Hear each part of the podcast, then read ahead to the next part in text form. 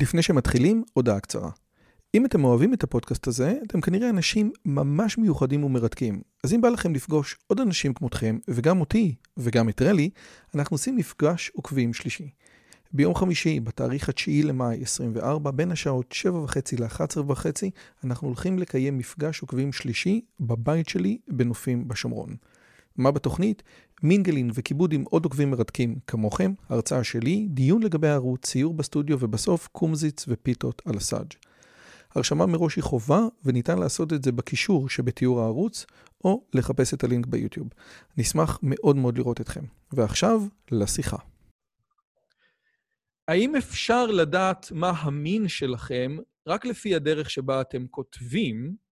איך אפשר לעשות הגות שמרנית שהיא לא הגות שהיא תקועה במקום, ואיך יכול להיות שמכון מחקר לוקח לו שם שנקרא קוהלת, ובעצם אומר, אני הכי חכם שיש. שלום לכולם וברוכים הבאים לערוץ שלי, ערוץ שמדבר על השכלה, אינטליגנציה, וגם איך לגרום לכם להיות אה, קצת יותר חכמים בשיחת הסלון הבאה שלכם. אם עוד לא נרשמתם לערוץ, אתם מוזמנים גם להירשם, גם ללחוץ על הפעמון, גם לקנות את הספרים, אבל אין לנו זמן, בואו נתחיל. והיום נמצא איתי פרופסור משה קופל. פרופסור משה קופל הוא מהחוג למדעי המחשב בבר אילן, פרופסור למדעי המחשב, סיים את הדוקטורט בגיל עשרים ושלוש, עוד מעט אני אשאל אותו כמה שאלות על זה שמעניינות אותי מאוד. עיקר העבודה שלו, או העבודה המפורסמת ביותר שלו, לפחות לפי ויקיפדיה, זה היכולת לזהות מין של בן אדם, את הג'נדר, לפי הדרך שבה הוא כותב, גברים ונשים כותבים אולי טיפה שונה, והיום הוא יושב ראש ומייסד פורום קוהלת, הוא כתב כמה וכמה מאמרים בשילוח, והוא בתהליך של כתיבה של ספר גדול מאוד על כל הנושא הזה. אז פרופסור משה קופל, תודה רבה לך שבאת, ערב טוב, יום נעים, מה שלומך? ערב טוב, בכיף, שלומי טוב, תודה רבה. Oh, עכשיו, תקשיב טוב, אני, יש לי הרבה שאלות, אבל לפני זה, אני חייב להבין, הדף בוויקיפדיה אומר את הדבר הבא, ב-אלף תשע מאות שבעים ותשע, בגיל עשרים ושלוש, קיבל תואר דוקטורט למתמטיקה בהנחייתו של פרופסור מרטין דייוויס. ואיך זה יכול להיות? זאת אומרת, גם הצבא לא, לא פותר לי את זה, כי, לא, כי, כי נניח שלא עשית הצבא, אז בעצם זה בסך הכל אומר שקיבלת את הדוקטורט בגיל עשרים ושש. מה, מה, מה זה הדבר הזה? אלוהים נגע בך, או, ש, או שיש... משהו שאתה יכול, איזשהו טיפ שאתה יכול גם לתת לפשוטי העם. לא, שום טיפ, ולא, וזה גם לא בנס. הייתי קצת בחור ישיבה חנון, וכתבתי תזה. אבל, מה אני אגיד לך? אוקיי, זה... אני מניח שכולם עכשיו הבינו בדיוק עם מי אני מדבר. טוב, אז בואו נתחיל מהסיפור הזה. לפני שנשאל את השאלה שבשבילה התכנסנו לגבי הג'נדר, הרעיון הוא פשוט. כאשר אישה כותבת אה, אה, בעברית, היא אומרת, אני רוצה, בוודאי אם אתה מנקד את זה, לעומת אני רוצה. אז קל מאוד לדעת אם כותב את זה גבר או כותב אישה. לעומת זאת, באנגלית, הדברים הם ג'נדר ניוטרל, כן? אתה לא יודע אם מי שכותב את הטקסט הוא גבר או אישה, עד שהוא אומר, כן, כאילו, אה, הייתי בהיריון, כן? ואז אתה מקבל את הרעיון. הטענה שלך היא מה? שאני יכול לקחת טקסט שכתב מישהו, ולדעת לפי סממנים בטקסט, האם זה גבר או אישה, ובאיזה דיוק, נכון? אז, אז אם אתה יכול רק לחדד לי, מה בעצם העבודה עשתה? ואז אני אגיע לשאלה שמעניינת אותי. בסדר גמור. אז, אז אני אסביר שעבדנו בשיטות של למידת מכונה, שאני אסביר מה זה בקיצור. למידת מכונה זה שיטה בתוך בינה מלאכותית, הרעיון הוא שאנחנו לוקחים המון המון דוגמאות של תופעה מסוימת שהיא רלוונטית לנו. במקרה הזה, הרבה טקסטים שנכתבו על ידי גברים, הרבה טקסטים שנכתבו על ידי נשים, והמחשב מצא uh, תבניות, מצא uh, הבדלים סיסטמטיים בין הכתיבה של נשים לכתיבה של גברים, ואנחנו השתמשנו בזה כדי לסווג טקסטים חדשים או כגבר או כאישה. בגדול, אם אתה רוצה לדעת מה, מה האלגוריתם מצא, מה ההבדלים הסיסטמטיים... רגע, רגע, לפני, אני אגיד לך מה לי היה נדמה. לתוך העניין, אולי אני אסביר את זה בצורה אחרת, נניח, אפשר לחשוב על אנטרופיות, כן? או על, או על, או, או על איזושהי שכיחות של מילים. כמה פעמים מופיע המילה מסוימת, אני הייתי מתאר לעצמי, לפני שקראתי, שגברים יותר השתמשו במילה אני. כן? זאת אומרת, יותר יאדירו את עצמם. זה, זה אולי סטיגמטי, אבל כמו שג'ונתן לייד אמר, סטיגמות, זה, סטיגמות עובד כי זה נכון. זה, זה, זה נכון מה שאני אומר? גברים יותר אומרים אני? נכון, אבל הפוך. זאת אומרת, המילה אני אכן מילה מאוד מאוד חשובה, כמו כל הכינויים. עשינו את זה באנגלית, אז באנגלית זה me, I, you, he, she, וכל המילים, כל הכינויים האלה, נשים משתמשות הרבה יותר מגברים. זה בעצם הסימן המובהק של כתיבה נשית, הרבה יותר כינויים. יש מילים נוספות שאנחנו מצאנו יותר שכיחים אצל נשים, מילים כמו no ו-not, וגם יש מילות קשר ויחס, למשל for ו-with באנגלית, עם, למען, אני יודע, והמילים האלה יותר שכיחות אצל נשים. זה פחות יותר. אצל גברים יש מילים יותר שכיחות, והם the, these, those, that. אוקיי, עכשיו, העבודה בעצם מכילה שני דברים. הדבר הראשון זה הדאטה, כפי שאתה מבין, זאת אומרת, אותם פיצ'רים שהם פיצ'רים שעושים דיסטינגוויש או הבחנה בין כתיבה גברית וכתיבה נשית, והדבר השני, שזה הצד הסיפורי או הספקולטיבי, למה זה קורה. עכשיו, אין לי בעיה ש, שראוי לפרסם מאמר, גם אם אין לי את הצד הספקולטיבי. אבל השאלה שלי, יש לך את הצד הספקולטיבי? למה נשים משתמשות יותר ב-I, מ-U? מה הרעיון מאחורי זה? אוקיי, okay, אז uh, האמת שאני במדעי המחשב, אינני, אינני מומחה מיוחד לפסיכולוגיה או לדברים כאלה. אז, אז ספר לך סיפור, אוקיי? Okay? כתבנו מאמר, והראינו שאנחנו יכולים פחות או יותר לדעת אם זה גבר או אישה על בסיס טקסט, בדיוק של שמונים אחוז, קצת יותר. והראינו מה המאפיינים, אלה המאפיינים וכן הלאה, כל זה בעצם יצא ישר מהמחשב, זאת אומרת, בלי שום ספקולציות שלנו. והוספנו מה שמתבקש, כשאתה רואה שאצל גברים זה the, these, those, that, ואצל נשים זה uh, I, me, he, she, you, אז שאצל נשים הכתיבה יותר קשור לאנשים. אה, people versus things של סיימון ברוזר. בדיוק, הרי זה מתבקש, נכון? These, these, that, והיא, she, אז זה people versus things, נכון? מתבקש. אז כתבנו את זה בתור דבר שמתבקש, ושלחנו את זה לג'ורנל מסוים, וקיבלנו דחייה שאנחנו אישה שמזדהה כפמיניסטית, שאמרה סליחה, אבל, אבל מה שאתם כותבים זה לא politically correct, אתה לא יכול לומר כאלה דברים, על בסיס מה אתה אומר. אז בקיצור, ירדנו מכל הספקולציות הפסיכולוגיות, הבאנו רק את העובדות שיצאו מהמחשב ותו לא. מה, אני, אני, אני, אני עוד מעט אגיע לזה, מכיוון שיש לי בספר אה, על האינטליגנציה איזשהו, איזשהו סקשן שמוקדש למאמר של טד היל, כן, על ההבדל, ה- ה- למה גברים נוטים להיות יותר בקצוות של העקומה הגאוסיאנית ונשים פחות, או למעשה טד היל מדבר למה זכרים נוטים להיות, או סליחה, הוא אומר בכל מין שבהם, שני, שבהם צריכים שני פריטים כדי להזדווג או כדי לעשות את הילדים, ומין אחד הוא יותר סלקטיבי מהמין השני, כן? גברים יותר רודפים אחרי בחורות מאשר להפך, אז המין הסלקטיבי יהיה לו, הפוליסה היותר טובה שלו זה להיות באמצע של הגאוסיאן, וה, וה, והפוליסה השנייה. והוא גם, הוא, הוא ממש, בשונה ממך שאתה ממש נכנסת לתוך הקיצ'קה, הוא דיבר ממש על עולם תיאורטי וגם המאמר הזה אף. עכשיו, אני רוצה לשאול אותך משהו לגבי המאמר הזה, מכיוון שזה אני מניח שחשוב לעוד כמה דברים. חוץ מהפרסום, או חוץ מבון הזה מגניב לעלה, שאנחנו מאוד במדעי המחשב קיבלנו איזשהו משהו. יש, מה החשיבות של עבודה כזאת? העבודה הזאת לא חשובה במיוחד, לדעתי. אני אגיד לך למה. אני אגיד לך לא, לא, לא. אני, אז, אז, אז אני רוצה להסביר למה אה, הדבר הזה קורה. אני מלמד במחלקה למדעי המחשב, ואני חושב שאחד מהדברים הבעייתיים ביותר זה ההתייחסות לגברים ולנשים אה, אה, באותה צורה. עכשיו, אני רוצה לחדד משהו, כי אני מלמד במחלקה למדעי המחשב, ואתה מלמד במחלקה למדעי המחשב.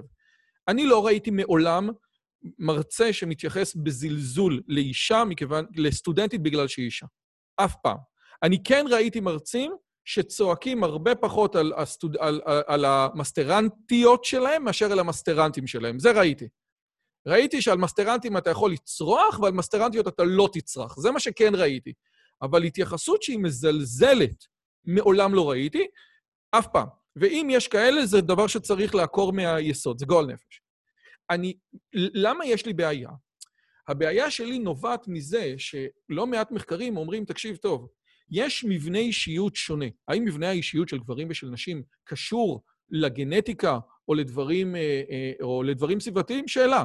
אבל כשאישה רואה קורות חיים, ויש בה, ויש בה חמש דרישות, והיא עונה על ארבע מהם, היא תגיד, אני לא מותאמת. ושגבר רואה את אותו דבר, הוא יגיד, אני מותאם מאוד. ולכן, כדי להפוך את הסיפור הזה לשווה, אתה חייב להסביר לנשים, תקשיבו טוב, נטיית הלב הטבעית שלכם, כשאתם רואות שאתם מתאימות לארבע מתוך חמש, זה להגיד, אני, אנחנו לא מתאימות. תדעו שאתם יכולות להגיד, אני כן מתאימות, זה בסדר. אז השאלה, האם ניתן לקחת את העבודה שלך גם לכיוון כזה? אין לי מושג אם אפשר או לא. אני, אני יכול להעיד, אגב, שגם בכיתה שלי, אני, אני בחיים שלי לא צרחתי לא על מסטרנט ולא על מסטרנטית, וההבדל היחיד שאני מצאתי בין הגברים לנשים אצלי בכיתה, זה לגבי המזגן. תמיד, תמיד יש מחלוקת לגבי המזגן, אבל, אבל לגבי המהות, לא, אני, אני, אני ממש לא מבחין, אני לא בכלל... ו- והאם אני יכול איכשהו להשפיע על דברים כמו שאתה אומר, אני, אני לא מתיימר לי. אוקיי, okay, ושאלה אחרונה, לפני שאנחנו עוברים לנושא הבא, היא, yeah. הרי יש לך את התנ"ך, אני, אני, אני מקווה שעשית את זה. עכשיו, אני, אני מלמד מורה נבוכים, ואני יודע שאלוהים הוא לא גוף ואין לו דמות הגוף, כן? אבל לפי שאלה, לפי האלגוריתם שלכם, אלוהים זה בן או בת? אנחנו עשינו מחקרים על התנ"ך. נו, מה זה אלוהים? זה בן או בת? בחייאת. אבל לא זה, ואני אגיד לך מדוע המחקר שלי לא רלוונטי לזה. המחקר שלי רלוונטי לטקסטים באנגלית שנכתבו במאה ה-עשרים. כי כאן יש לי, יש לי בסיס, נכון? יש לי טקסטים של גברים, טקסטים של נשים מהז'אנר הזה. אין לי, אין לי... עוד תנכים שאני יודע שזה נכתב על ידי גבר וזה נכתב על ידי אישה שאני יכול להשוות, וזה לא רלוונטי. מה שאנחנו כן עשינו, אה, אה, פיתחנו אלגוריתם אה, לבדוק האם אפשר לקחת טקסט שנכתב על ידי יותר ממחבר אחד, ובאופן אוטומטי אה, לחלק את הטקסט, אוקיי? למצוא את המקורות השונים באופן, באופן אוטומטי, על בסיס אה, הבדלי סגנון. את זה אנחנו עשינו, זה אלגוריתם כללי, זה עובד על כל טקסט. אתה יכול להפעיל את זה על כל טקסט שאתה רוצה. הפעלנו את זה גם על התנ"ך, אז שם יש דברים מעניינים, אבל... לא, אני חושב שהדבר הכי, הדבר שאני הייתי עושה קודם כל זה באמת להפעיל את זה על כתבי שייקספיר ולראות אם זה באמת אותו בן אדם. לא, ברור שעשינו את זה על שייקספיר, ומצאנו שיש כמה... כמה ספרים של שייקספיר שהם קצת uh, outliers, שהם שונים מהשאר. אבל... אתה יודע שפריים קישון אמר פעם שיש כל מיני דעות לגבי מי כתב, האם זה קריסטופר מרלו, יש כל מיני שעות, יש כאלה שחושבים שזה טדי קולק בכלל. והוא אמר שאחרי מחקר, כנראה ששייקספיר לא כתב את הדברים, זה היה בן אדם אחר שגם לא קראו וויליאם שייקספיר. שגם לא קראו שייקספיר, יפה מאוד, יפה מאוד. בסדר, אז בואו נמשיך ל... מי שהיה בכנס השמרנות, וראה את החיוך שיש לך כשאתה עלית להרצות, לא היה יכול שלא, הוא היה באמת, זה היה בלתי רגיל, כאילו זה היה כאילו לוקחים בן אדם ומכניסים אותו לחנות לגו ענקית, כן? ונכון או לא? היית שם או ראית רק את הסרטון? הייתי, הייתי, ידידי, הייתי, הייתי, הייתי וראיתי. כבר אז, אני, כבר אז היה אפשר לראות את החיוך, עברו, עבר דרך המיקרופונים. אז, אז עכשיו אני רוצה לשאול את השאלה הבאה, כן? הנה, זאת תפיסה שמרנית, אה, אה, שני מאמרים שלך בשילוח, אחד אה, אה, על, על השטריימל ושיח הזכויות, והדבר, והמאמר השני, שחוקים בלי חקיקה או שפה, או על שפה ומסורת, אה, שמדברים באמת על תפיסה שמרנית, שימן מול היידי, או היידי מול אמבר, או, או, או, או כל מיני כאלה ואחרים. ואני, אני, כדי שהשיחה תהיה יותר מעניינת, הייתי ברשותך רוצה לתת את הצדדים הפרוגרסיביים של הדיון, אוקיי? בסופו של דבר, ל, אה, אה, ל, לשים סימן שאלה. הנטייה, ואני רוצה להגיד שוב, הנטייה שלי היא נטייה יותר שמרנית, כן? עכשיו, אני שמרן במובן של טראמפ, כן? אני גם הייתי שמח שיהיו לו תחרויות של מלכות יופי, כן? זה, זה, זה שמרן שונה, זה לא השמרן הקלאסי. אבל הנטייה שלי הולכת לכיוון השמרני, בכלל. ולמרות זאת, גם בערוץ הזה אני מקווה להביא אנשים שהם פרוגרסיביים, לא הצלחתי עדיין. אבל הרב שטיינזלץ נפטר לפני שבוע. לפני שבוע וחצי, לפני שבועיים עוד מעט. והרב שטיינזלץ, לפי דעתי, זו דוגמה טובה מאוד למה ששמרנות יכולה לעשות שהוא רע. זאת אומרת, בסופו של דבר, התפיסה השמרנית היא התפיסה שהיא נגד, היא תפיסה שאומרת, רק רגע, החוקים האלה היו פה כל כך הרבה זמן, הם כנראה טובים.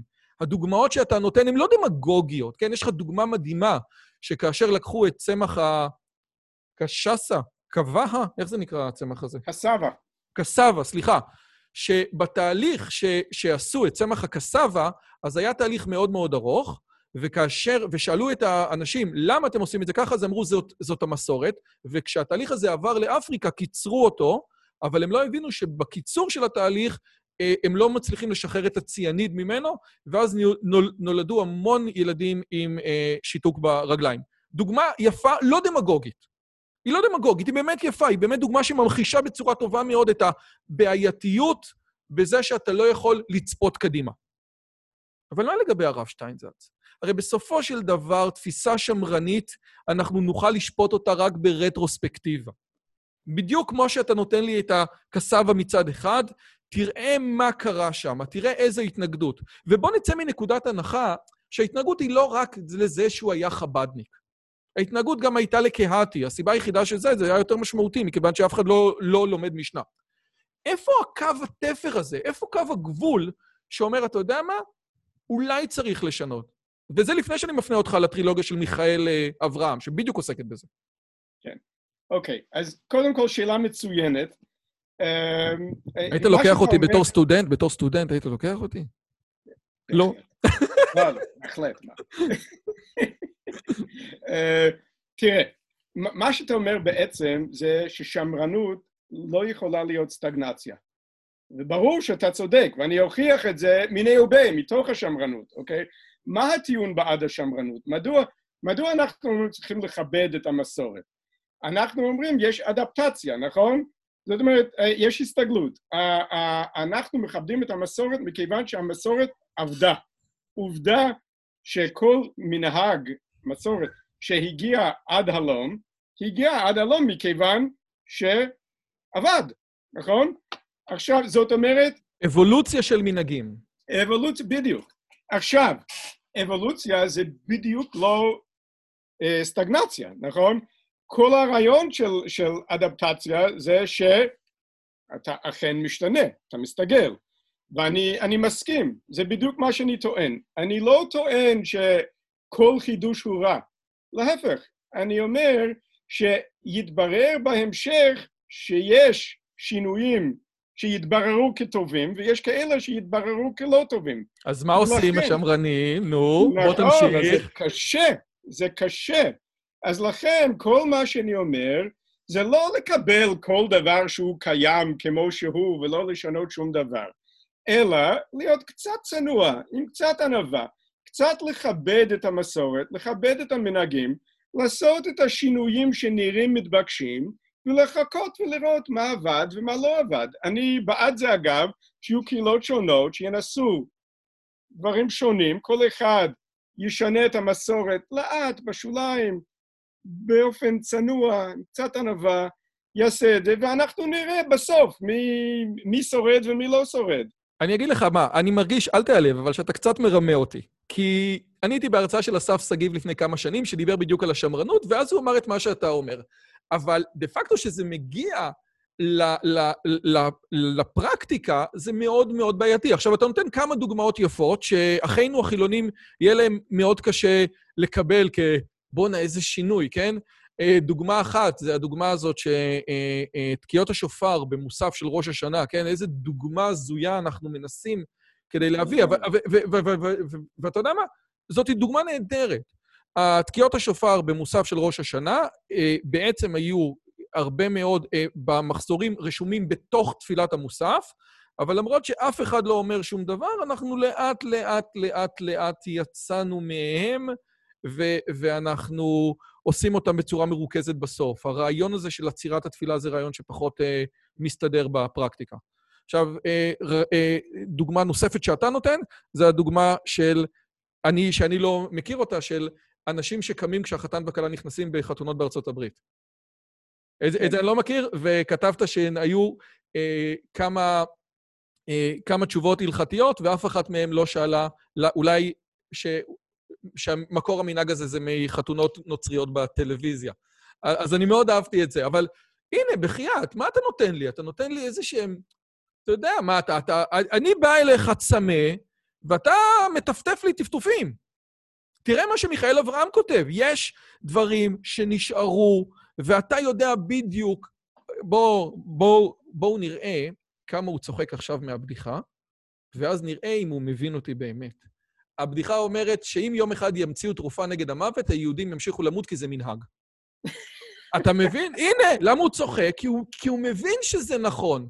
חלק גדול, העובדה שהמסורת עבדה, המסורת עבדה, גם אפנדיצית יש לנו. נו, את, את, אתה לא נותן לי, אתה רק נותן לי דברים ברטרוספקטיבה. אתה מקבל את הטענה הזאת? או את הבעייתיות המהותית בשמרנות, שרק ברטרוספקטיבה אפשר לבוא ולהגיד, כן, זה היה בסדר? לגבי, לגבי מה שאמרת עם התרופה, אז אני אענה לך שלמות זה גם לא מצווה, זה רק מנהג. אז, אז, אבל, אבל, אבל אתה, אתה צודק. בעצם מה שאני אומר לך, אנחנו נדע רק בדיעבד האם השינוי הזה היה מתאים או לא מתאים. אני מסכים, זה, זה מדכא, נכון? זה, זה לא... לא, אבל... אני, אני, אני מנסה לקחת את התפיסה השמרנית. אני חושב שיש משהו פסול בתפיסה הפרוגרסיבית. אני חושב שאם אתה רואה גדר, כמו שבן שפירו אמר, אתה רואה גדר באמצע שום מקום, לפני שאתה זורק אותה, תשאל למה שמו אותה שם. אני מקבל את הכל. כן. זה אחלה, זה טיעון מקסים. אבל, אבל אני אומר שבסוף זה בא לי לידי ביטוי, יש סליפרי סלופ, עד, שכאל, עד שכבר אמרו חז"ל, שיש סליפרי סלופ בשימוש של המושג סליפרי סלופ. יפה. אתה מבין? אז אני אענה לך. בוא, בוא נדבר על, באמת על, על מסורתיות. אני, אני טוען, שמה, בוא, בוא נבדוק מה האלטרנטיבה, בסדר? בוא, בוא נאמר שאנחנו לא רוצים לקבל את המסורתיות, זה, זה מקבע, זה, זה סטגנציה, אנחנו לא מתקדמים לשום מקום, בסדר, קיבלתי, אוקיי? מה האלטרנטיבה? מה היידי שלי, אוקיי, שהיא מייצגת את הפרוגרסיביזם, אה, אה, מה, מה, מה יש לה להציע, אוקיי? אז מה שהיא אומרת, רק שנייה, אתה, אני לא בעד אה, אה, קהילות, מסורתיות וכן רגע, הלאה. רגע, רגע, שנייה, רגע, שנייה, יכול להיות שיש אנשים מתי מעט, מוזרים מאוד, שלא קראו את המאמר שלך על שטריימל ושיח הזכויות, אז אני רק אגיד במילים, ואז תוכל גם לתקן אותי.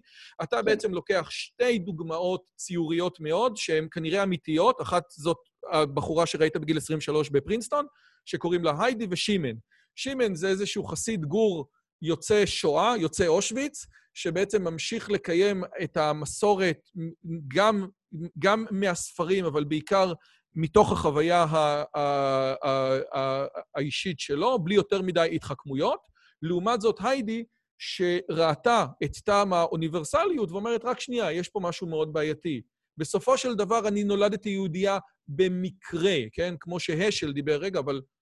אני במקרה יהודי, למה לא אכפת לי מהשיח של uh, uh, זכויות השחורים בארצות הברית ודברים מהסוג הזה? ובעצם היידי אומרת, תקשיבו טוב, את, את, זה סתם. תראה איך אתם מדברים לגויים. אתם רואים הגויים עם מחשימם, ואתם אומרים, רקיקה של עלינו, אתם יורקים שאתם מדברים על הגויים. וזה לא רק הגויים, אתם בתוך ה- ה- הקבוצה שלכם, גם לחילונים אתם לא מאמינים. כי חילוני שיגע בבקבוק יין בכמה קהילות אורתודוקסיות לא ישתו ממנו. ואז פתאום שתי התפיסות האלה מתנגשות.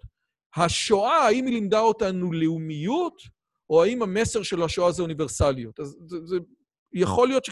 אמרתי בגדול מה שאתה... אמרת את זה מצוין. מצוין. זה, oh. זה בדיוק... אז בוא ניקח את היידי. אז מה אומרת okay. היידי? אז בוא נראה, אז מה אומרת היידי? כל המנהגים שלכם לא שווים כלום.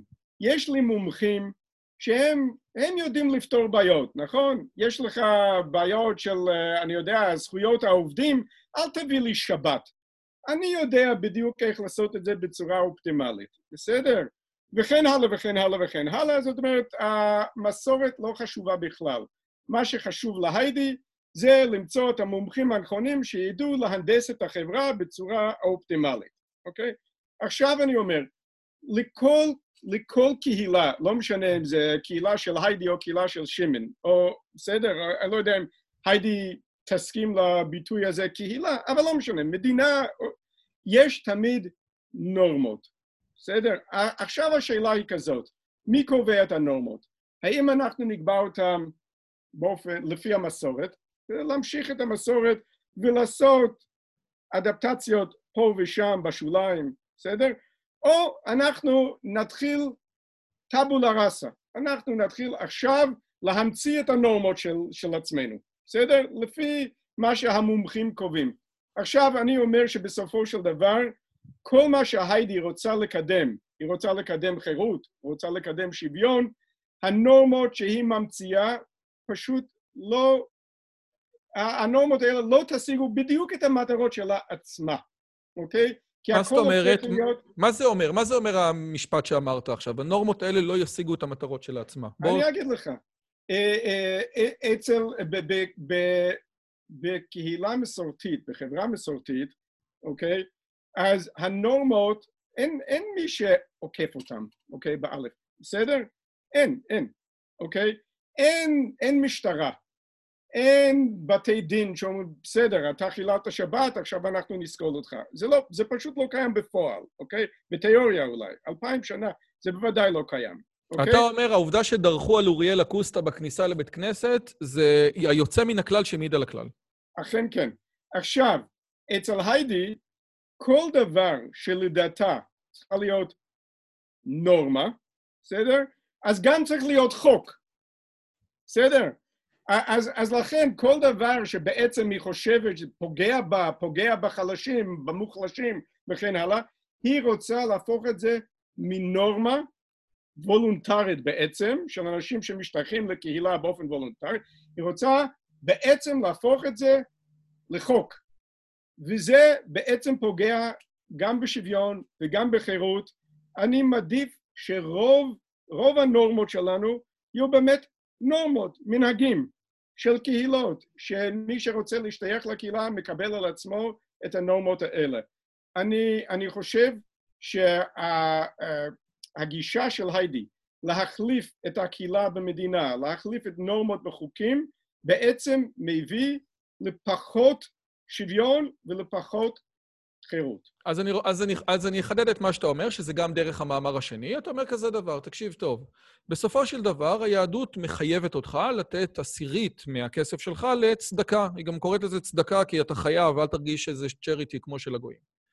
מה קורה למי שלא נותן? שום דבר. שירגיש לא בנוח עם עצמו, שיחרטט, זה בסדר. הקהילה אולי תעשה לו פרצופים, אבל מעבר לזה אי אפשר לכפות אותו. לעומת זאת, היידי אומרת, מה פתאום? אם אנחנו חושבים שמדינת רווחה זה דבר נכון, אז בוא נמסה את התלוש משכורת שלך. זה בעצם מה שאתה אומר. היידי לא מבינה איך יכולה להיות מערכת מחייבת מצד אחד, כאשר אין מנגנון אכיפה מהצד השני. ואתה, כנגדה של היידי, מביא דוגמה מאוד יפה, השפה. השפה זה מנגנון מחייב, רק שאף אחד לא, אין לו אף אחד שאוכף אותו.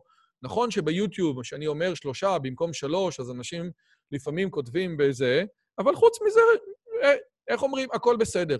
יתרה מזאת, המנגנונים המחייבים הם בכלל לא מחייבים. האקדמיה ללשון, שכל מיני, כן, אביונה וכל מיני שטויות כאלה, או מרשתת, אף אחד לא משתמש בזה. שלום על ישראל. ובסופו של דבר, מילים כמו לגגל יוצאות מתוך זה. עד כאן, זאת, זאת, זה הטיעון שלך, נכון? אכן. אז בוא אני אתקוף אותו. קדימה. כל מה שאתה אומר, אני מאוד מבין את ההבדל שבין קהילה ובין מדינה. מאוד מבין, ולכן גם בארצות הברית, מקומות שהם יותר בקהילה רוצים שלטון רפובליקני שהמדינה פחות תתערב, ומקומות שיותר בעיר שאין קהילה רוצים שלטון שהמדינה יותר תתערב, אני מאוד מבין את זה, ואני מקבל, וזה דבר יפה. ו- ו- ומי שלא חי בקהילה, אני מרחם עליו, כי יש לקהילה את ה-added value שלה שאין לך בעיר, בייחוד בקורונה עכשיו, שגם ככה אין לך שום דבר בעיר. אני כן חושב, ואני חושב שיש משהו בהתנהלות החרדית שהוא מאוד בעייתי, שיש דברים שברמה של קהילה ניתן לעשות, שברמה גדולה יותר אי אפשר לעשות, כן? כמו שיש את כל החוקים האלה של מעל אלף איש, שאתה כבר לא מכיר את כל האנשים בשם, אתה, מנגנונים חברתיים מסוימים לא עובדים. חלק מהבעיות של הציבור החרדי בירושלים, זה שהם מתנהגים כמו איזה שטיבל, אבל אתה לא יכול להתנהג כמו שטיבל עם תקציבים של עשרים מיליון דולר. זה לא עובד. עכשיו, זה נכון שכאשר אתה מתנהג כמו שטיבל, אתה יכול להשיג דברים מאוד טובים, אבל כשהסקייל, כן, סטארט-אפ, זה לא קונגלומורט קטן. וקונגלומורט זה לא סטארט-אפ, סטארט-אפ גדול, וכל אחד מבין את זה. התהליך הזה של המעבר למדינה, זה תהליך כאילו, אגב, אני לא יודע אם זה דווקא תפיסה שמרנית, כן? אבל זה תהליך שחלק מהשימנים שלך פספסו. ואתה יודע מה, ו- ו- ורק כדי עוד יותר ככה לעצבן, כן? כדי שיהיה יותר מעניין, uh, ב- ב- במאמר, כנגד המאמר שלך, כן? ההיסטוריה לצד היידי, uh, שכתב דני אורבך, עוד פעם, הוא כתב בסופו של דבר, כן, את- אתם, אל תתבלבלו, אותה, uh, כן? אני לא, אני, אנחנו לא נעבור על כל הדברים האלה, כן? אה, אה, להשתלב בעולם של היידי ואפילו אה, אה, לתרום, הוא לא מסוגל לקדם אותו או לתחזק אותו לבדו. חברה ליברלית אינה יכולה להתנהל לפי הרחב. היא דורשת ניצול של ידע וכישרונות ותחלופה מתמדת של אנשים, ולא יכולה להיות על בסיס בדלנות יהודית. אגב, רוב מי שנמצא בעמק הסיליקון הם מאגרים, ואם תוציאו את המאגרים מה-איי וי League בארצות הברית, אתה יכול לסגור את אם איי טי, כן? הנה, זאת חברה ליברלית, נכון? היא מחייבת חדשנות מתמדת, ולכן לא תתקיימת בחברה הגבולה בחוקים של מסורתיות, שמרנות ויראת כבוד לדורות הקודמים. מה זה? היה פה פרופסור אוריה שביט, אמר, הסינים רוצים לבוא ללמוד מה זה סטארט-אפ ניישן. אמר להם, סטארט-אפ ניישן זה לריב עם המורה. שאלו אותו, באיזה שיעור אתה מלמד את זה? יש לך שיעור ל... אומר, לא, הם, הם תמיד רבים עם המורה. אז... אתה לא יכול לקבל, אתה עושה, הם יכולים לאזן אותה כתבלין, אבל לא להוביל אותה. שימן תלוי ב-איי די לסגסונו, לבטחותו ולאייפון אחת עשרה שלו, וכדאי שלעולם לא ישכח את זאת. ואני אומר לך, בתור אחד שנוטה להסכים עם העמדות שלך, יש פה משהו, יש פה קייס. טוב, אז uh, אני אענה לך. קודם כל, uh, אני, נכון, אני טוען uh, בעד הקהילות ונגד uh, מדינה, אבל... זה לא אומר שאני חושב שקהילות מסוגלות לעשות כל דבר. אני, אני חושב שצריך לעשות חלוקה נכונה בין מה שהמדינה יודעת לעשות ומה שהקהילה יודעת לעשות. קדם, קדם אותי הייק, נכון? הייק אומר, תראה, רוב המוסר שלנו והאינסטינקטים המוסריים שלנו מתאימים לקבוצות קטנות. ובפועל, כשאנחנו בחברה גדולה, אנחנו צריכים קצת פחות אמפתיה וקצת יותר חוקים. ואני מסכים לגמרי. יש דברים שהמדינה מסוגלת לעשות, מכיוון שהמדינה יכולה לאכוף וקהילה פחות, רק על ידי לחץ חברתי, אבל הם לא יכולים לזרוק אותך לכלא, אז יש דברים שהמדינה יודעת לעשות יותר טוב. אינני טוען שאני נגד מדינות ואני בעד הקהילות היהודיות בגולה ללא מדינה ולמדינה אין ערך. אינני טוען דבר כזה. אני רק רוצה למצוא את החלוקה הנכונה. לדעתי הפרוגרסיבים נוטים יותר מדי לכיוון של המדינה ולא מעריכים מספיק את הקהילות. עכשיו אתה מציין, יש חרדים למשל שלא מעריכים מספיק את המדינה ויותר מדי את הקהילות. גם לזה אני מסכים. אוקיי? וכך כתב אורבך, באמת, והוא צדק, הוא כתב יפה מאוד. אני, אני מאוד מאוד מעריך מה שהוא כתב, ועם הרבה ממה שהוא כתב אני מסכים. רק עם דבר אחד אני לא מסכים, וזה דווקא מה שציטטת ממנו, אתה מתייחס לשימן כאילו נציג של החרדים. החרדים ש, שרוצים להישאר בגטו ולא רואים שום ערב, לא. לדעתי שימן יכול להיות גם, גם פרופסור, הוא יכול להיות גם איש עסקים, כפי שהוא היה, אגב, בפועל, הוא היה איש עסקים, הוא לא, לא ישב בכולל כל חייו, הוא היה בן אדם מאוד פרקטי, איש עסקים. אז אני חושב ש, ששימן יודע לתרום לחברה בדיוק כמו שהיידי, ואף יותר, כי, כי עם, עם היידי, השאיפה שלה להיות, אני יודע, פרופסורית באוניברסיטה, או לעבוד במגזר הציבורי, שלא תורם שום דבר לכלכלה בסופו של דבר, שמעון היה איש עסקים ממולח שתרם הרבה לכלכלה של המדינה. אז אתה בעצם אומר שמה שדני אורבך עושה זה לוקח את שמעון כבבואה של החברה החרדית של ימינו, עם כל הבעיות שלה. בוודאי שהבעיות שלה, אתה יודע, היה פה פרופסור דן בן דוד, ודיבר הרבה מאוד על הבעיות של החברה החרדית בימינו, כאשר ההבדל הגדול מאוד שאם פעם, בשנות ה-שבעים, הם יכלו לעבוד יותר, מכיוון שיש היום חוסר בהשכלה, ואפילו עבודה פשוטה, או מצריכה כל כך הרבה דברים, הם, אנחנו לא יכולים...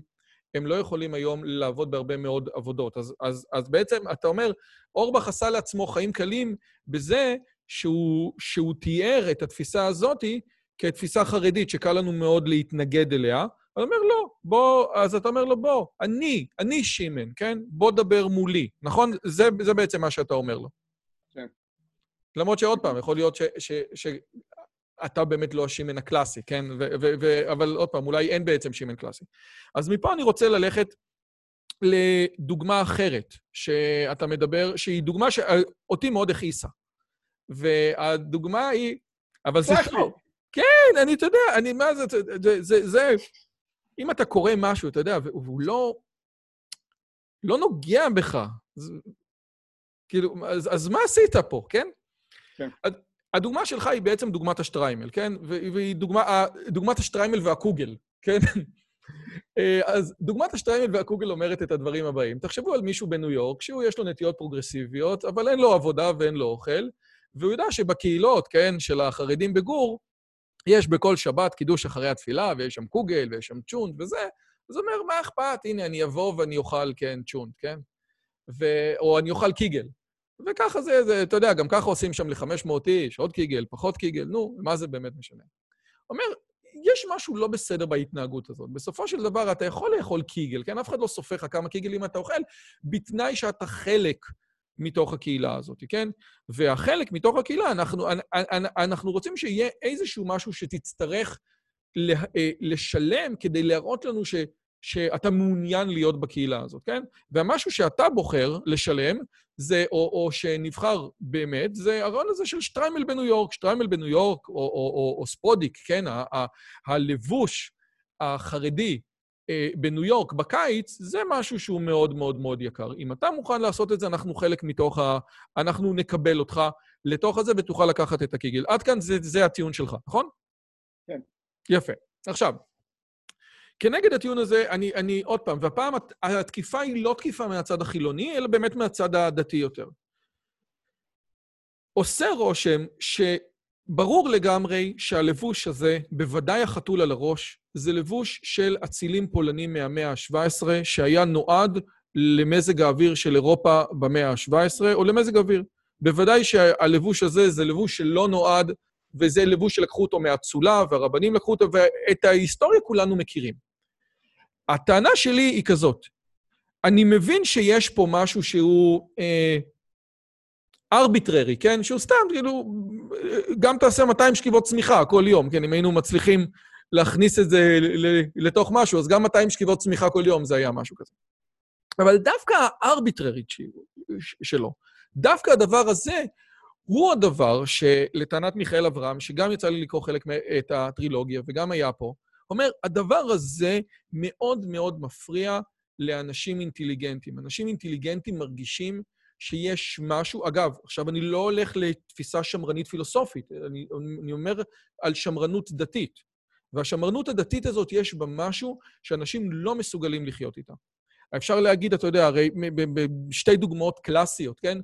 מטריה בשבת, שברור לכולם שזה לא אוהל, אבל זה כאילו אך שררה דמסנה, כן? זה על שרוך הנעל. זה, כל היהדות יושבת על מטריה בשבת. זה, זה מחלוקת החתם סופר והנודע ביהודה. כן, אבל, אבל, אבל זה, זה, זה כאילו, אתה יודע, זה, זה לראות מישהו עם מטריה בשבת, זה, זה אלוהים יעזור. ו, וקטניות. עכשיו, אומר, אומר מיכאל אברהם, תקשיבו, בוא ננסה, בוא ננסה לקמת את זה בכלים הלכתיים. כל דבר שהיה עד חתימת התלמוד הוא מחייב את כולם, וכל דבר שהיה אחרי זה מחייב לדור, ולכן היה אפשר לעשות את זה בהרבה מאוד מקומות, לעשות את השינויים והאדפטציות, או כמו שאומר הרב שרלו, אית דין ולי דיין. יש לכם את האפשרויות לעשות את זה, אתם מפחדים. לעומת זאת, אומר הסאטמר בניו יורק, אם אני ישנה את הספודיק הזה, אני לא יודע מה יקרה. הסטיימר עם שטריימר, הגר. הסטיימר עם הגר, כן, אני דיברתי, אתה יודע, הסטיימר אמר לו, תקשיב טוב, אני יודע כזה דבר, אני הייתי ככה בדיוק כמו אבא שלי, כמו עד שהגיע לאברהם אבינו, אני אשנה את זה, ואני חושב שהוא צודק. כי אם אתה מכניס רציונל וביקורת לתוך המערכת, יש דברים שהם ממש מטומטמים. ועוד פעם, זה לא שמרנות במובן הפוליטי אדמונד ברקי שלה. זה שמרנות דתית שאתה ואני יודעים בדיוק על מה אנחנו מדברים. אתה לא, ו, ועוד פעם, עכשיו אפשר להגיד שמיכאל אברהם הוא כופר, אבל הוא לא נראה לי כופר. אתה מבין? איפה עובר הקו פה? הוא, הוא כתב טרילוגיה בדיוק בשביל הנקודות האלה. יפה. אז צריך למצוא את האיזון. באמת שני הקצוות כאן לא צודקים, אוקיי? אי, אי אפשר לומר שכל דבר ש, שמישהו קיבל על עצמו לפני מאתיים שנה או שלוש מאות שנה, זאת אומרת, מחייב אותנו עד הסוף ולא משנה אם הנסיבות השתנו וכן הלאה, אוקיי? מצד שני, אי אפשר לומר שכל דבר שחכמי התלמוד לא הכירו, אז לא מחייב אותנו. הרי בדיוק אמרנו, ההלכה, בעצם ההלכה היא תהליך אבולוציוני. עכשיו, אני לא יכול בתהליך אבולוציוני לומר, תראה, אני רוצה לחזור לניאנדרטלים, אוקיי? זה לא רלוונטי, אוקיי? אני צריך, ההלכה שלי זה ההלכה שאני קיבלתי מהאבא שלי, לא, לא ההלכה שאני מוצא בספרים. הספרים, אגב, לא אמורים בכלל להיות קיימים, אוקיי? זה תורה שבעל פה. זה רק בדיעבד, בלית ברירה, אז כתבו את כל הדברים האלה. אבל אילו לא היו כותבים אותם, הייתי מקבל את ההלכה רק מאבא שלי, לא משום מקום אחר. נו, אז מתי היית משנה את זה? אז מתי היית משנה את, אז מתי היית משנה את ההלכה? לא, בסדר, אז אין לי, אין לי איזה כלל, פה אני משנה, פה אני לא משנה. אני רק אומר, צריך למצוא את האיזון. כל הדברים האלה שהחשיבות שלהם זה בעצם שאני מראה, שאני חלק מהחברה, דווקא מכיוון שהם שרירותיים, ודווקא מכם, מכיוון שהעלות גבוהה, בסדר? הם סיגנלים, איתותים, אוקיי? הדברים האלה חשובים, אבל, אבל הם צודקים, לפעמים האיתותים האלה יקרים לא רק לי, לא רק לי, הם חייבים להיות יקרים לי, אחרת בסדר, כל אחד יכול לתת, נכון? Uh, לפעמים יש גם החצנות, זאת אומרת, גם צד שלישי משלם מחיר. אז אם למשל, נתתי דוגמה, אם חרדי ישראלי אומר, אני, אני רוצה לאותת שאני שייך לחברה חרדית, אני לא לומד שום מקצוע, אני לא מרוויח שום כסף, אני מתפרנס מן הצדקה. או אני לא הולך לצבא מכיוון שאני רוצה להראות שאני לא חלק מהחברה, והרי זה, זה מבחן כניסה לחברה החילונית, זה, זה שהייתי בצבא, אני לא עושה את זה, אוקיי? זה באמת איתות מאוד מוצלחת uh, כלפי החברה החרדית. אבל בסופו של דבר, לא רק הוא משלם את המחיר הזה, כולנו משלמים את המחיר, אוקיי? בגלל ההחצנות האלה. אם הוא לא משרת, אז מישהו אחר צריך לשרת יותר. אם הוא לא עובד, אז מישהו צריך לפרנס אותו, אוקיי? נו, אז, אז מי... אז, אז כאן מי... זה יותר בעייתי. נכון? האם, אגב, האם אפשר לבוא ולהגיד, הרי, הרי, הרי אתם השמרנים מאוד אוהבים את מה שנקרא את אפקט הפרפר. אתה נוגע במשהו, אתה לא יודע הרי מה יקרה לו הלאה. יכול להיות שגם בשינויים, או גם באיתותים, שאתה מדבר עליהם כאיתותים שבין אדם לעצמו, לך תדע מה ילך הלאה. אני רק רוצה לחדד עבור המאזינים או עבור הצופים, כשאתם שומעים את, את משה מדבר על, ה, על הדברים האלה, וזה נראה לכם רק איתותים ששייכים לחברה חרדית חסידית, זה שקר אחד גדול. גם כל בחורה שנמצאת בכניסה למועדון בינואר, עם מיני קצר, קצר, קצר, בקור של ינואר, מוכנה להקריב מחירים גבוהים מאוד וחוסר נוחות גדול מאוד כדי לאותת משהו. אנחנו מאותתים תמיד בכל חברה, לא משנה מה, ובכל חברה, ומי שחושב שהאיתותים והסיגנלים והנורמות תקפות רק בחברה הדתית, לא חי בעולם הזה. בכל חברה יש את הדברים האלה, ולפעמים העובדה שאתה עובר על אחד מהאיסורים הבלתי נראים האלה, העונש גדול אף יותר מזה שאתה עובר על איסור נראה, נכון? כן, מספיק אגב להזכיר קעקועים או פירסינג, נכון? שזה באמת, לפי כל קנה מידה אובייקטיבית, אידיוטי לחלוטין, נכון? אז, אז מדוע כל כך הרבה אנשים עושים את זה? התשובה היא שזה איתות, נכון? ברגע שאני עושה משהו שהופך אותי ללא רצוי בחברה בורגנית, אז בעצם אני מאותת לחבר'ה שלי, כאילו מרדנית, שאני לא שייך לשם, אני איתכם, נכון? זה, זה מה שנקרא שריפת קשרים, נכון? אני לא יכול לצאת מכאן, אז אתם יכולים לסמוך עליי שאני כאן. אתה מדבר על קעקועים, אני לא נעים לי, אני תמיד אומר בהרצאות שאם היה מותר לקעקע לפי התורה, הייתי מקעקע את חוק בייז על הזרוע, אז באמת, כמו הייתי עושה פה את חוק בייז, יפה. יש איזושהי בדיחה שאיזושהי ילדה פנקיסטית ככה נמצאת בחנות יד שנייה בלונדון ובוחרת בגדים שהם באמת היום ונורא, ואז לפני שהיא משלמת, היא באה למוכרת בשקט ושואלת אותה, אם, אם הבגדים האלה ימצאו חן בעיני אימא שלי, אפשר להחזיר אותם, נכון? עכשיו, שאלה אחרונה, עוד קצת להקשות עליך.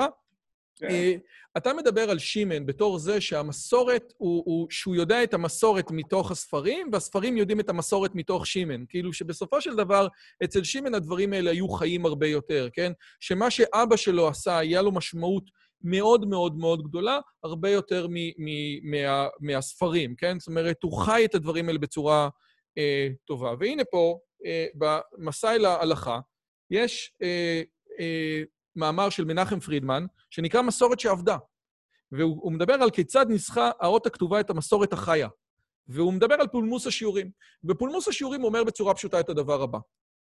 כולם ידעו שהשיעורים, יש דבר שנקרא שיעור, שצריך לשתות נניח רביעית, או כזית, או כל מיני דברים כאלה, צריכים לאכול איזשהו גרמים מסוימים, או לשתות מילי ליטר מסוימים של יין, כדי שדברים האלה יחשבו. והמסורות האלה של כמה גרמים בדיוק, וכמה מילי ליטרים בדיוק, היו לאורך זמן. והגיע החזון איש, הרבי, הרב אברהם ישעיהו קוהלת, ובעצם מחליט שכל המסורות שיש לנו לא נכונות. לא נכונות. ומחליט משהו חדש לגמרי. והוא הולך נגד המסורות, נגד אבא. תל, תלמידים מגיעים מהישיבה ואומרים להורים, אתם לא עושים נכון. כל החיים עשיתם נכון, אתם לא עושים נכון. זה הגיע למצב שדוב סדן קיבל, ככה האגדה מספרת, הוא מספר פה, קיבל גביע של הנודע ביהודה. גביע של הנודע ביהודה. והביא את זה לחזון איש, אמר, לו, אמר לחזון איש, תקשיב, הגביע הזה לא מחזיק רביעית לפי השיעור שלך. אם אתה תגיד שהרביעית זה מה שזה, ו- ולא המסורת שאתה כל כך נהנה ממנה, הנודע ביהודה לא קידש אף פעם. אומר לו חזון איש, זה לא מעניין.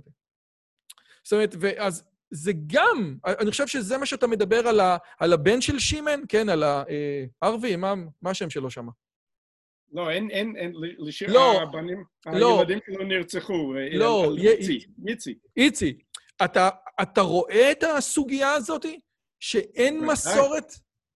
אגב, רק להסביר לך את הסיפור שסיפרת על החזון איש ונודע ביהודה, השיטה של החזון איש לגבי שיעור רביעית וכן הלאה, שיעור כביצה בעצם, זה לא השיטה של החזון איש, זה השיעור של הנודע ביהודה. אתה מבין, החזון איש בעצם אמר, אנחנו חייבים ללכת לפי מה שקבע הנודע ביהודה. אז, אז זה העוקץ בסיפור שסיפרת, אוקיי? וכמובן, ברור, אתה צודק לחלוטין, הליטאים מקלקלים את כל היהדות, זה ברור.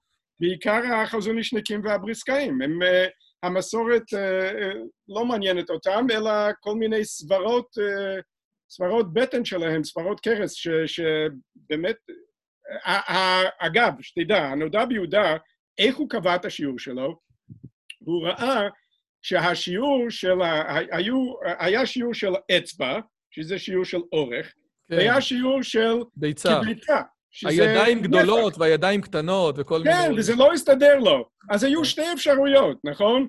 או שהביצים היום קטנות ממה שהיו, או שהידיים או ש... היום גדולות או יותר. או שהידיים גדולות יותר. איך יכול להיות שהידיים שלנו כן. גדולות יותר משל הקדמונים? בדיוק, נתקטנו הדורות, הרי נתקטנו הדורות. הוא ראה את העולם הפיזי כמטאפורה לעולם הרוחני, נכון? בעולם הרוחני הרי נתקטנו הדורות, אז לכן מכיוון שהעולם הפיזי רק מטאפורה לעולם הרוחני, בקיצור, מה אני אגיד לך? להתאים האלה, אני מסכים. אגב, אני רק רוצה להסביר משהו, לגבי נתקטנו הדורות, שהנאצים הגדירו את האדם המושלם, הגובה שלו היה מטר שישים וחמש. אם היום הייתה תורת גזע, לפי הסטנדרטים של הדוגמנות, אף אחד לא היה מגדיר את הגבר המושלם כמטר שישים וחמש, ותראו כמה זמן עבר, כאילו זה שום דבר במונחים של אבולוציה. יכול להיות שבעצם החזונישניקים, בעיקר הבריסקאים, התלמידים מבית בריסק, הם אותם הפרוגרסיבים, אותם כאלה שאומרים, רגע, מספיק לי את השכל לגמרי, והסברה שלי תוביל אותי למה שאני צריך? זאת אומרת, הם, הם, הם בתפיסה אנטי-שמרנים, הבריסקאים? אני אתן להם לדבר בעד עצמם, אני לא אדבר בשמם, אבל בינינו... כן. כן. טוב, וואו, תקשיב, אז... אני מתלבט אם אנחנו נדבר גם על, על, על... אתה יודע מה, יש לך עוד כמה דקות? יש לי כמה זמן שאתה רוצה. זה היופי שאתה טניור, שיש לך קביעות, לא אכפת לך כלום. אני רץ עכשיו, עוד מאמר, עוד זה, הוא לא מעניין אותו. בפרט בימי קורונה, אין לי לאן ללכת. קודם כל, סתם ככה, סקרנות. אתה לימדת בזום בסמסטר ב'? לא, לא, לא, לא לימדתי בזה. לא לימדתי הסמסטר, אני כבר בשבתון כבר שנתיים. איך, רק, רק, רק ככה בשביל בני התמותה שבינינו, איך אפשר להיות בשבתון שנתיים? לא, אני ניצלתי את כל מה שנשאר לי, והוספתי לזה גם חל"ת, אז... אה, אוקיי. לא, כי אני, עניין אותי מה האובזרבציה שלך על לימוד בזום. לא, לא, לא, לא ניסיתי, לא ניסיתי. הרווחת. טוב, אז בסופו של דבר, מעשה שהיה כך היה, ישבו כמה יהודים עשירים בקאנטרי בארצות הברית, ואמרו, רגע, איך יכול להיות שלישראל אין מכון מחקר עם נטיות ימניות? ואמרו, טוב, נו, שכל אחד ישים פה איזה כמה שקלים, ונקים להם איזה מכון מחקר. זה הסיפור שהקים את קוהלת, או שאני מספר את זה לא נכון? זה בערך נכון, כן. מישהו אמר לי... האמת, אני אספר לך את האמת, היה לי קשר עם יהודי בארצות הברית בעניינים אחרים, אני... השתמשתי בלמידת מכונה להשקעות, והיה לי אלגוריתם מאוד מאוד מוצלח, ומישהו קישר אותי למישהו שם שהתעניין בזה. אבל בסופו של דבר, הוא התעניין הרבה יותר בדעות הפוליטיות שלי, ולכן הוא אומר, אתה יודע מה, עזוב את זה, בוא, בוא, בוא נקים את זה. בעצם, כל...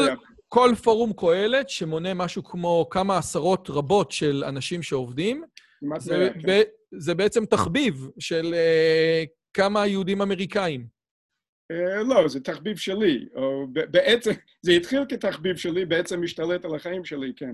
אז, אז, אז, אז רגע, אז בוא רגע לפני שאנחנו, בוא נעשה סדר בבלגן, ואני אבקש להתחיל אחרת.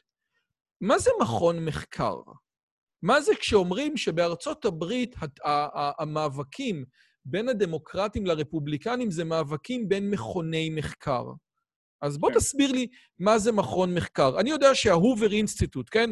זה משהו, זה איזשהו כנראה, איזשהו בניין, באיפשהו, בסטנפורד, בשיקגו, איפה הוא יושב? מה, הובר? כן. הובר בסטנפורד. אז אני מבין, בניין, בניין שכותבים, לא איך אומרים, כמו שאצלכם, איך זה שרייבר, זה מה שאני מבין. בוא עכשיו תסביר לי מה זה מכון מחקר, ובמה זה שונה מפקולטה באוניברסיטה, לפני שאני מגיע לקוהלת. בסדר. אז באופן כללי, מה שעושים במכון מחקר, זה לכתוב ניירות עמדה, פשוט לבחור את הנושאים החשובים בסדר היום של המדינה, חוקרים, כותבים נייר עמדה עם המלצות, ומביאים את זה למחליטים, אם זה שרים, אם זה חברי כנסת או אנשים שמשפיעים עליהם, וזה פחות או יותר. זה, זה כאילו החוט השדרה האינטלקטואלי של הפוליטיקה. רגע, אז אני רוצה, אז אין לזה קשר לאוניברסיטה, אז מה, אז מה זה יושב בסטנפורד? מה, זה כאילו, פשוט מכיוון שהחוקרים הם בעצם אנשי אקדמיה, זה בדרך כלל יושב באוניברסיטאות? לפעמים לא, בדרך כלל לא. למשל, בארצות הברית רוב, רוב מכוני המחקר יושבים בוושינגטון די סי, לא באוניברסיטאות. ומי מממן מכוני מחקר כאלה? מי מממן את ההובר אינסטיטוט, שהוא לפי דעתי מכון עם נטיות יותר קונסרבטיביות, נכון? נכון, כן. אז תורמים, פשוט תורמים. אנשים שיש להם כסף ושיש להם, בוא נגיד, נטייה פוליטית או שמרנית או פרוגרסיבית או משהו אחר, והם רוצים לממן את המחקרים האלה. Uh, ותן לי דוגמה למכון מחקר שהוא לא קוהלת, בעל נטיות פרוגרסיביות בארץ. יש דבר כזה? לא, ודאי, יש... אני, אני לא רוצה לתת להם uh, פרומו, אז... אז, אז, אז uh... אני, אתה רואה? אני כן, אני הייתי שמח שמי... תקשיב, אני חיפשתי שמאלני בעל נטיות סוציאליות לדבר איתו, ואני אומר פה שוב, אם מישהו רוצה להגן על תפיסת העולם הסוציאלית, האנטי-דתית, אני אשמח ממש שהוא יבוא וידבר. בסדר, אז, אז, אז, אז יש הרבה, יש את אדווה, ויש את ון ליר, ויש את... ון ליר ה... אני מכיר. מה? כאילו, את השם ון ליר שמעתי, מכון ון ליר. כן, אגב, ון ליר הם מקבלים כסף גם מהמדינה, הם, יש חוק ון ליר, אבל, אבל אדווה למשל, זה, הם, הם סוציאליסטים, ויש מולד שהם uh, שמאלנים, uh, ויש עוד המון, המון, המון. אגב, אני חושב שיש לזה משהו טוב, זאת אומרת, המדינה אמורה לבוא ולהגיד, אתה יודע, זה כמו שחז"ל, כן? כדי להיות בסנהדרין, היית צריך להסביר שה, שהשרץ הוא טהור, בוא תביא את ה... כאילו, בוא תביא לי את הטיעון הטוב ביותר שלך לפה, ובוא תביא לי את הטיעון הטוב ביותר שלך לפה. הנטיית עולם שלי, תפיסת עולם שלי היא קפיטליסטית, ועכשיו בקורונה אני בעצם בהתלבטות. מה זה אומר תפיסת, תפיסה קפיטליסטית בקורונה? זה אומר בלי מענקים בכלל. מה זה אומר על התרבות? אז, אז, אז, אז לי יש גם, בתור סומן, למרות שהנטייה שלי היא נטייה קפיטליסטית, ולמרות שאני בת, ואני בתרבות, אני קונצן מאחר, כן? עושה קונצים. מה אני אעשה? האם אני חייב להיות? אולי התפיסה הזאת היא נכונה רק שאין קרייססים?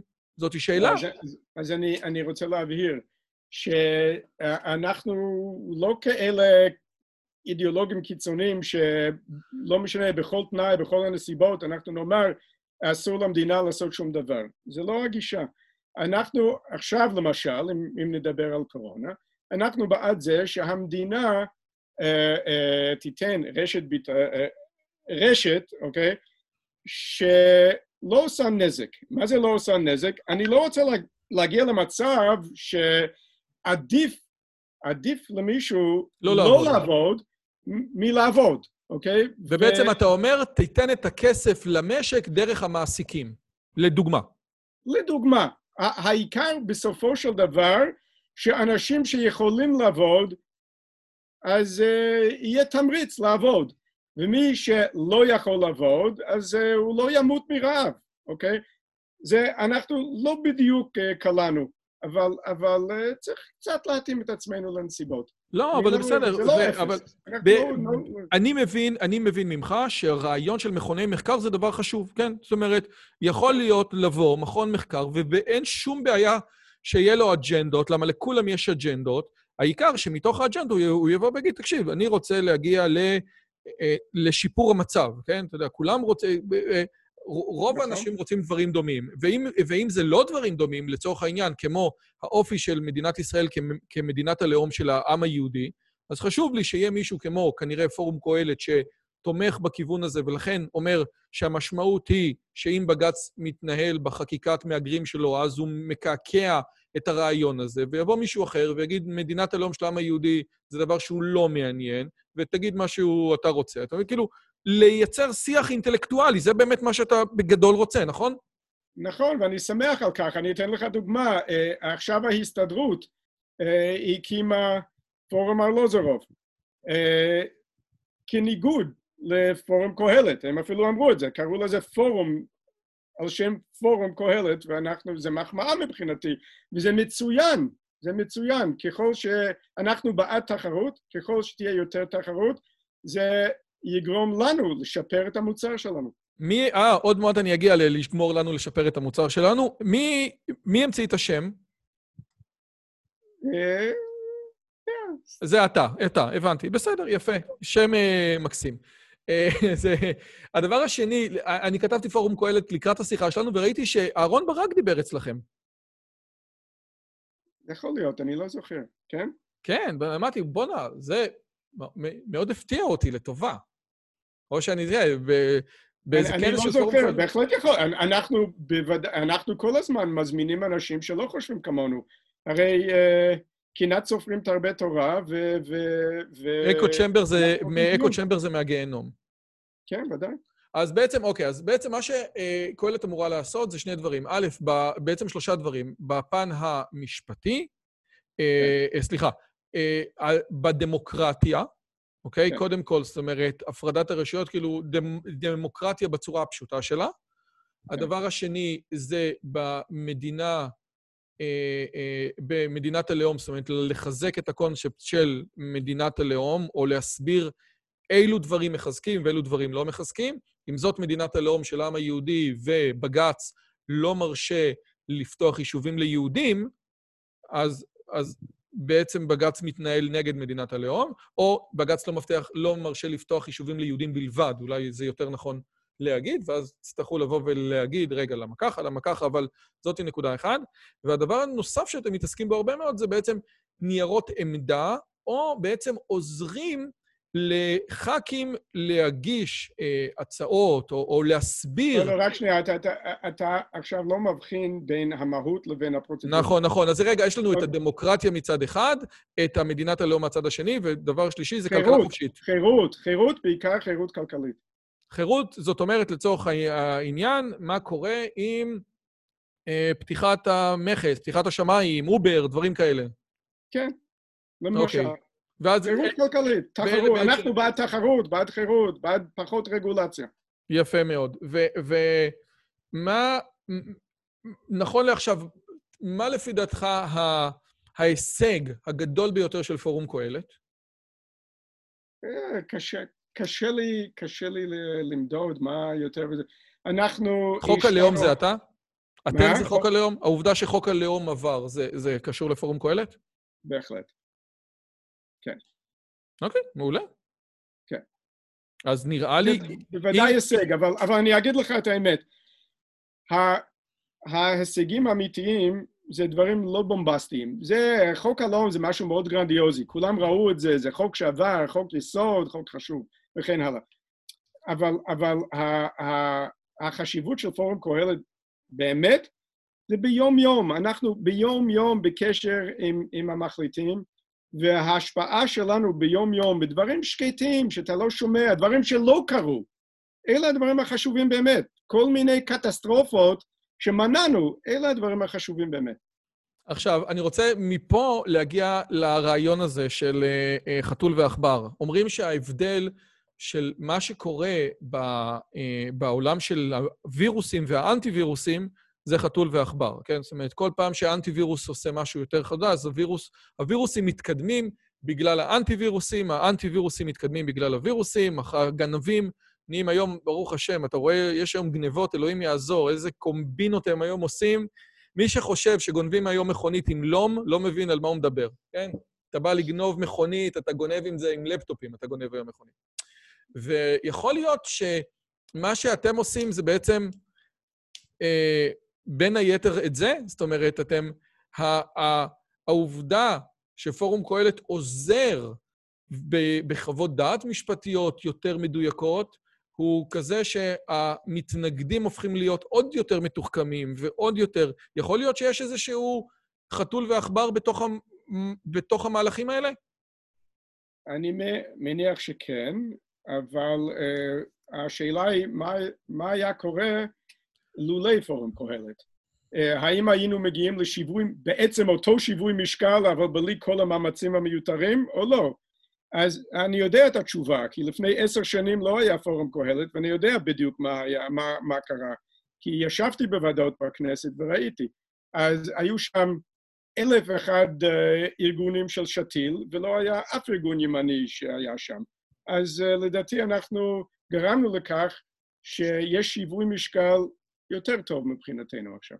אתה מנסה, אני, אה, אתה יודע, כמו באנלוגיה של קינזלי, כן, שכולנו על הרצף, אני חושב שבסופו של דבר רובנו על הרצף ה- ה- של שמאל-ימין, כן? הרבה מאוד אנשים, אתה יודע, יש להם נטיות לפעמים גם פה, לפעמים גם שם, אני חושב שתפיסה סוצ- סוציאליסטית בקורונה זו דוגמה נהדרת. בין היתר אתה מנסה לקחת אנשים שיש להם נטייה קצת יותר, נניח, אה, יותר חברתית, אני לא רוצה לקרוא את זה שמאלנית, אבל יותר חברתית, ולהגיד להם, תקשיבו טוב, האג'נדות, כדי לקדם את האג'נדות שלכם, שהן חברתיות, שווה לכם להסתכל על יותר חירות, זה יותר יקדם את האג'נדות שלכם, ובעצם לא לשחק רק במגרש של לשכנע או לעזור למשוכנעים להגיש הצעות חוק? אנחנו כמובן נשמח מאוד אם נצליח לשכנע את היריבים שלנו.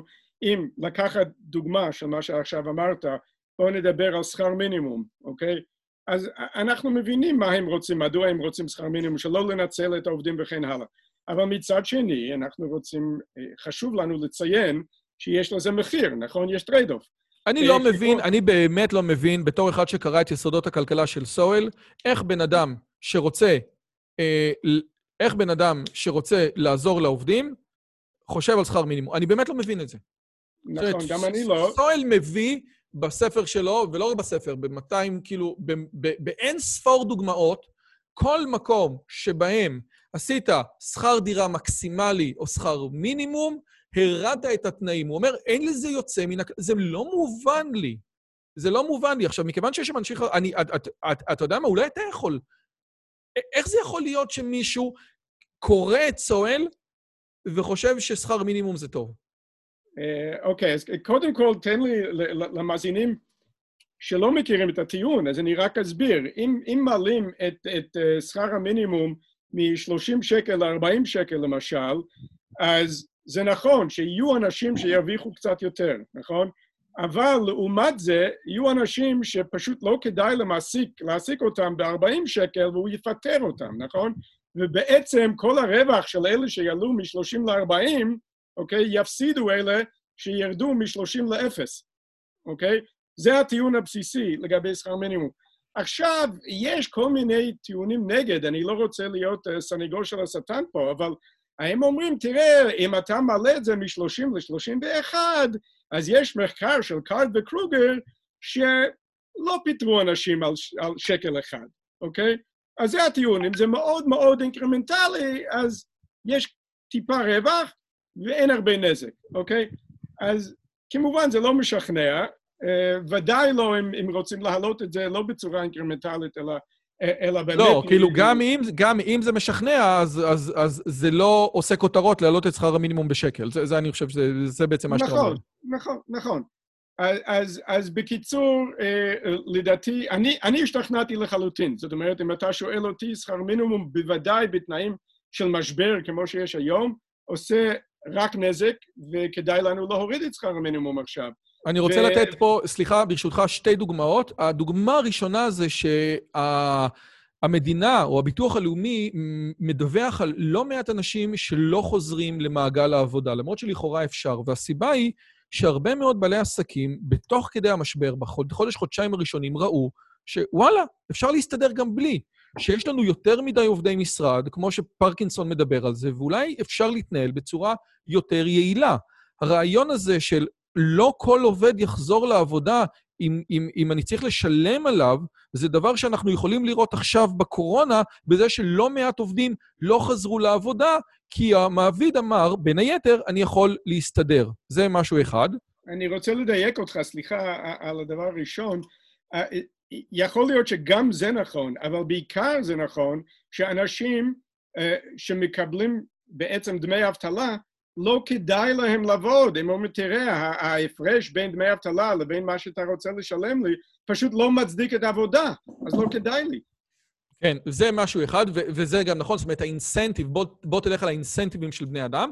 הדבר השני, וזה משפט של סואל, שום מטורף בעיניי, זה ב- בסדרה Free to Choose של מילטון פרידמן, שמדברים שם על אפליה, אז הוא מדבר את זה, הוא אומר, המפלגה הגזענית, תקשיבו טוב, זה היסטרי, בדרום אפריקה, בשנות ה-שבעים, קידמה חוק שכר שווה, שכר מינימום שווה לשחורים ולבנים, מתוך ידיעה ברורה שזה יוציא את השחורים משוק העבודה.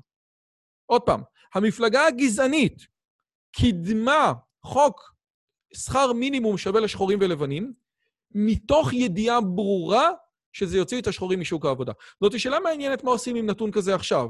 אז, אז, אגב, אז... אותו דבר בארצות הברית, בתחילת שנה, המאה ה-עשרים. אותו דבר מאותן סיבות. אז היית אומר, אבל עכשיו אתה אומר, היית מוכן היום ש...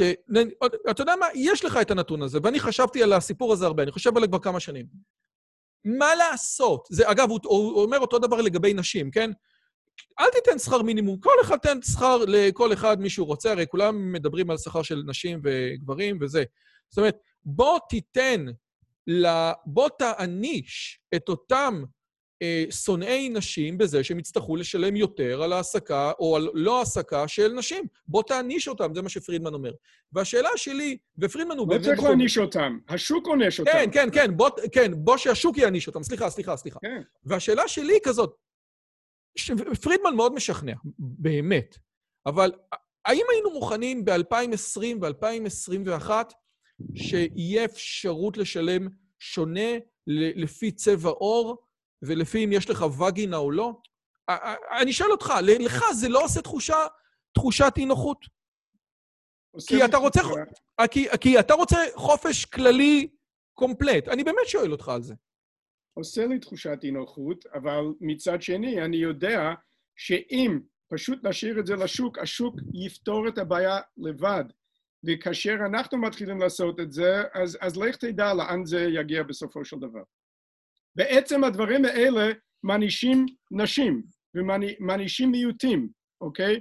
כי, כי אם למשל יש כל מיני חוקים, אישה בהיריון אסור לפטר אותה וכן הלאה וכן הלאה, אוקיי?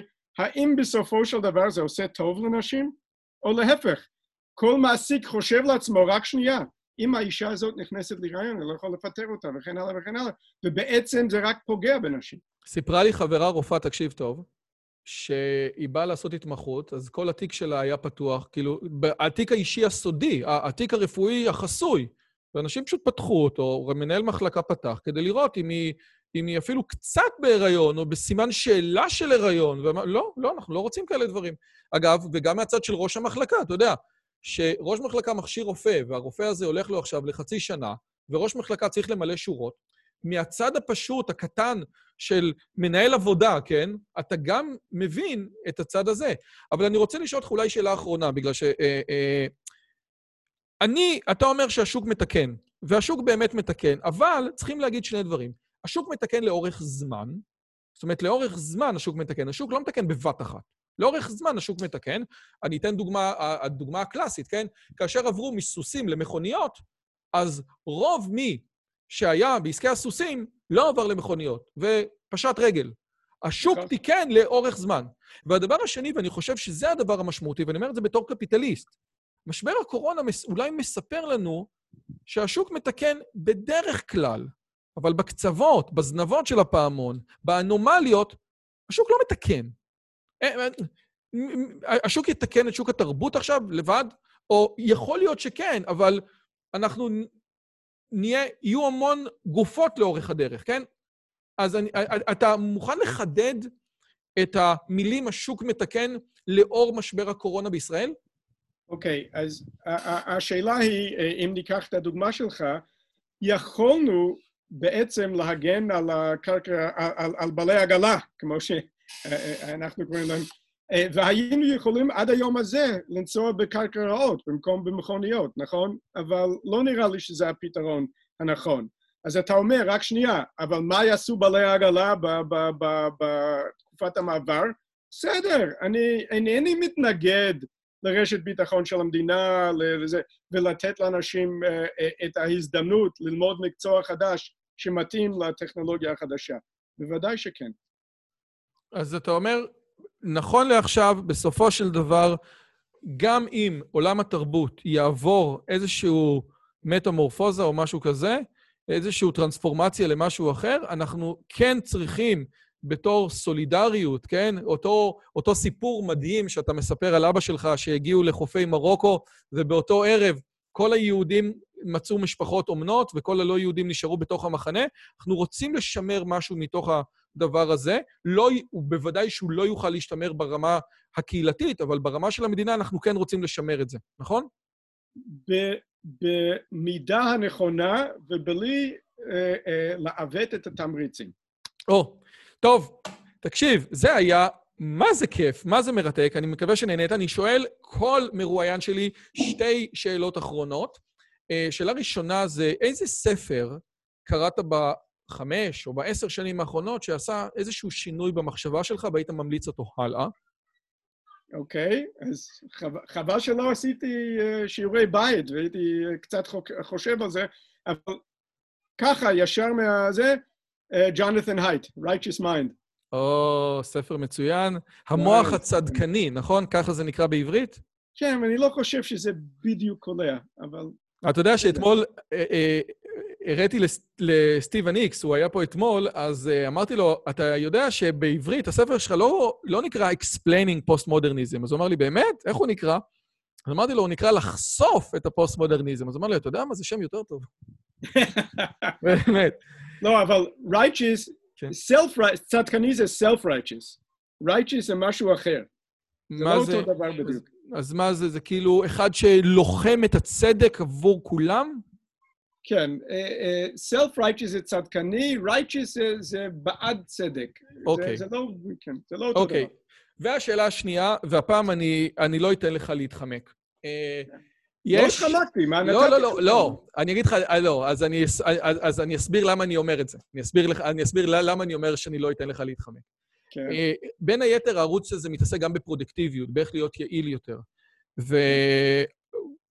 וגם להיות פרופסור במדעי המחשב, וגם לנהל פורום שהוא כזה משמעותי, זה בוודאי דורש רמות של יעילות. וכאשר אני שאלתי אותך לדוקטורט בגיל עשרים ושלוש, אז נפנפת אותי ממש, בצורה, בשהי פהי.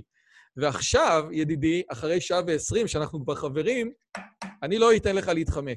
אז תיתן לי okay. טיפ של פרודקטיביות, טיפ של איך לעשות או להשיג או להספיק יותר. אני העצלן הכי גדול בעולם, תאמין לי. העצלן הכי גדול בעולם. אז אני אתן לך טיפ, בסדר? תמצא אנשים מוכשרים שיודעים לעבוד, ותן להם לעבוד. אני, פורום קוהלת, זה מדהים, העבודה שם מדהימה, לגמרי בזכות אנשים שם, שהם אנשים מוכשרים וטובים ו- ו- ובעלי מקצוע, אני נותן להם לעבוד ופשוט לא מתערב. אני רוצה לשאול אותך שאלה כדי לראות אם אתה חרטטת אותי עכשיו. כן. רוב המאמרים שלך הם כתובים לבד או עם עוד מישהו? לא, רובם לבד, כן. אה, אז אתה לא... לא, אבל... אז בוא בבקשה תחזור, תחזור לשולחן ותיתן לי עצה אחרת. לא, לא, לכתוב מאמרים זה כיף, זה לא עבודה. אגב, זה, אני חושב שכל סטודנט בדוקטורט או בתואר שני, אם יש משהו שבאמת מרחיק אותו מהמחקר, זה הנושא הזה של המאמר, אבל... לא, זה כי הוא לחוץ, כי הוא לחוץ. בלי לחץ זה הכיף הכי גדול בעולם. אתה באמת כשאתה כותב, אתה, אתה, אתה, אתה עדיין נמצא בסוגיות האלה של רגע, לאן אני אשלח ומה האימפקט פקטור של זה, או שלא... לא, לא, קצת פחות, קצת פחות. לא, לא, לא. זה בסדר. אחרי הקביעות ו- ופרופסורה וכל זה, זה, זה פחות. אבל עדיין, אני, אני יודע לאן אני רוצה לשלוח, אבל זה לא, זה לא חישובים של מה יאמרו הגויים. זה חישובים שלי. אז יאמרו הגויים. פרופסור משה... קופל, יושב ראש ומייסד פורום קוהלת, זה היה סופר סופר סופר מרתק, סופר כיף. אני מקווה ש... שהבנת שיש לנו ריתחא דאורייתא. זה היה באמת מתוך רצון ללבן את הדברים, וזה כיף גדול. תודה רבה רבה רבה. ומי שרוצה לדעת יותר על פורום קוהלת, כי אני הסתכלתי בה, כאילו, יש את הניירות עמדת, הם גם מפרסמים הלאה, כי אני לא ראיתי יותר מדי דברים ש... כן, כן. קוהלת נקודה או אר ג'י נקודה איי אל, כל ניירות העמדה מתפרסמים שם, הכל חינם, אפשר להוריד. ואם היית, ואם היית, אתה יודע, אומר, אתה יודע מה, תן לי אה, אה, אה, נייר עמדה, כאילו נניח שהייתי אומר, אתה יודע מה, מעניין אותי מה שהם עושים, אני רוצה לקרוא נייר. מה נייר העמדה הראשון שהיית ממליץ לקרוא? אה, אולי על היועץ המשפטי לממשלה, אבל יש, יש עוד עשרות, יש לנו יותר מחמישים ניירות עמדה, כולם מצוינים. תורידו מה שמעניין אתכם. אז בבקשה, לכו, תסתכלו, תקראו, וזהו, ניפגש בשיחה הבאה. יאללה, ביי ביי לכולם. תודה רבה, פרופסור קופל. היה כיף. אם הגעתם עד לכאן, מגיע לכם כל הכבוד. אז תנו לי להגיד לכם שלושה דברים קצרים. הדבר הראשון, אם שמעתם משהו בשיחה שמעניין אתכם, שאתם רוצים לקחת הלאה, פשוט ספרו אותו לאנשים אחרים. משהו מעניין שאני אמרתי, משהו מעניין שהאורח שלי אמר, איזשהו רעיון שאתם רוצים לקחת איתכם לחיים, פשוט ספרו אותו לחבר או לחברה. זאת הדרך הטובה ביותר לזכור את הרעיונות מתוך השיחות האלה. הדבר השני, אם אתם רוצים לקחת חלק בקהילה שלנו ולפגוש ולדבר עם אנשים כמוכם, אתם מוזמנים לערוץ הטלגרם שלנו, שווה לכם מאוד. פשוט תראו עוד אנשים שמתעניינים מדברים מגניבים בדיוק כמוכם. והדבר האחרון, אם אתם יכולים, דרגו את הערוץ שלנו באפליקציית הפודקאסטים שלכם, זה יכול להיות בספוטיפיי, באפל פודקאסט או בגוגל פודקאסט, זה תהליך קצר של שתי שניות, הוא מאוד מאוד יעזור לנו להפיץ את הבשורה הלאה. שיהיה לכם כיף גדול וכיף בשיחה הבאה.